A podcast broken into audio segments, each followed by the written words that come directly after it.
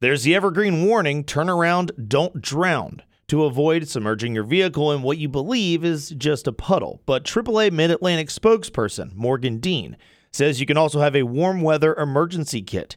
That, of course, begins with a fully charged cell phone. Probably good to have a backup battery bank for that. You want to have a first aid kit, a blanket, flashlight with extra batteries, rags, paper towels, pre moistened wipes, always great to have in there. Warning devices such as road flares or reflectors in case you're stopped along the roadway. Jumper cables to get your car started in case you're having some problems. You want to have drinking water and snacks for everyone in the vehicle, including pets, to take care of you in case there is an extended stop down. He says watch for hydroplaning, be wary of changing wind conditions, and make sure you're visible. Ian Price, WFIR News.